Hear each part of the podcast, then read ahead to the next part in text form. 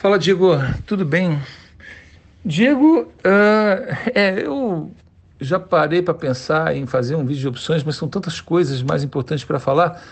É, opções, cara, eu inclusive tenho um curso, é, bo, aula bônus, se não me engano, de quatro horas de aula um curso que eu coloco dentro do curso, está lá, na, na, nas aulas bônus, no final do curso, no último módulo, se não me engano, módulo 4, eu acho que é isso, módulo 4, 3 ou 4, por aí, é justamente para vocês aprenderem, não só de opções, eu tenho lá curso de day trade, swing trade, todas as armadilhas da internet. Todas as armadilhas do mercado de ações. Para quê? Para que vocês olhem com os próprios olhos, para não dizer que ah, ainda teve que pagar um curso com outro. Não, está tudo aí. E justamente comparando, para poderem comparar é, com o investimento de buy and hold, o investimento de empresas de valor a longo prazo, qual é a diferença? Então você vai ver que opções é mais uma aposta.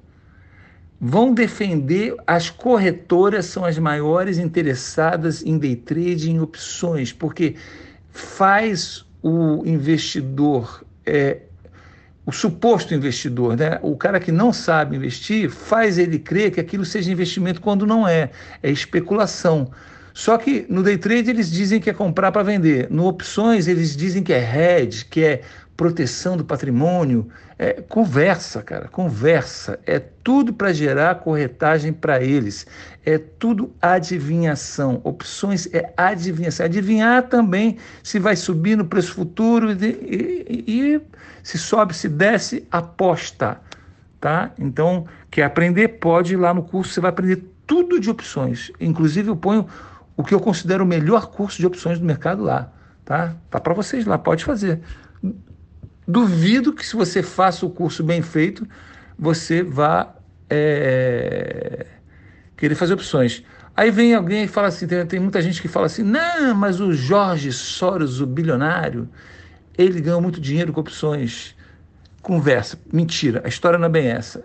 É, existem bilionários que depois que tem dinheiro saindo pelo ladrão, como se diz, gostam de fazer aposta gostam de apostar, não, não tem mais paciência de esperar o, o tempo do buy and hold, como se já não tivessem satisfeitos na vida com aqueles bilhões todos, eles começam a apostar.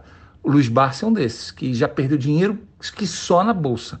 É um cara admirável, né, um exemplo no Brasil, mas ele, de 10 anos para cá, ele começou a apostar, apostar e já perdeu muito. Ele é famoso por ter grandes perdas. Só na Oi perdeu, parece que 200 milhões na Oi, apostando.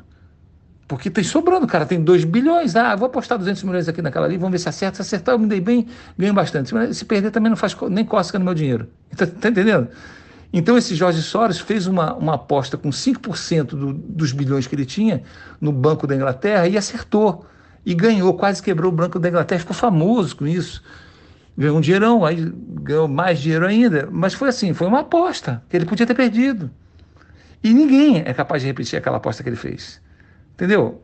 Agora, aposta é para quem tem dinheiro sobrando. Quem vai para cassino é quem está dinheiro sobrando. Agora, quem fica jogando no, no, cassino querendo enriquecer e não tem nada, não vai enriquecer nunca, porque está jogando dinheiro no lixo o tempo todo. Tá? Então, quando você tiver dinheiro sobrando aí, se você quiser brincar disso, aí tudo bem. Mas saiba que antes de enriquecer, se você fizer isso, você vai estar perdendo, atrasando o seu tempo de enriquecimento. Tá bom? Abraço, Diego.